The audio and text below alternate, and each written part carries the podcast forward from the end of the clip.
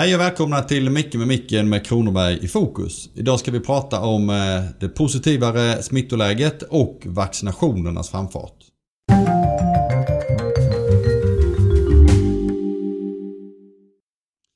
Det är faktiskt så att vi kan se en liten ljusning med smittspridningen nu den sista tiden. Det är alltid skönt att kunna säga det. Vi ser dels med belastning på sjukvården där vi faktiskt ser att det här är den lägsta belastningen på en måndag som vi har sett på väldigt många veckor, vilket är otroligt skönt.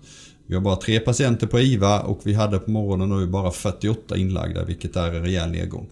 Så det tar vi med oss och vi ser också att antalet nyinsjuknande har gått ifrån ungefär 1000 i veckan och är nu nere på runt 650 i veckan. Men tänk på att det är fortfarande många som ligger inlagda och det är fortfarande många som blir smittade. Så vi kan inte slappna av utan nu gäller det att fortsätta hålla i. Men som sagt var, det är ändå skönt att se att det har vänt. Sen tänkte jag också prata lite om vaccinationerna för ni ser i nyheterna hela tiden. Det är så fort det är en minsta lilla förändring i leveransplanerna så blir det nyheter och det blir rabalder om detta.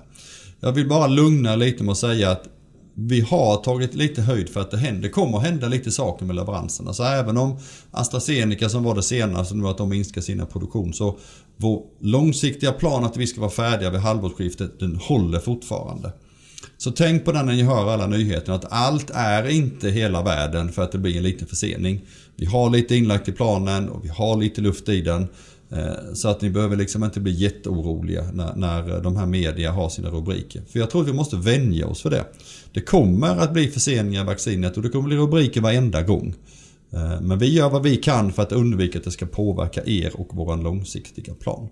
Så ta med de två sakerna idag. Det är ett lite ljusare läge och vi har än så länge full kontroll på vaccinationsplanen.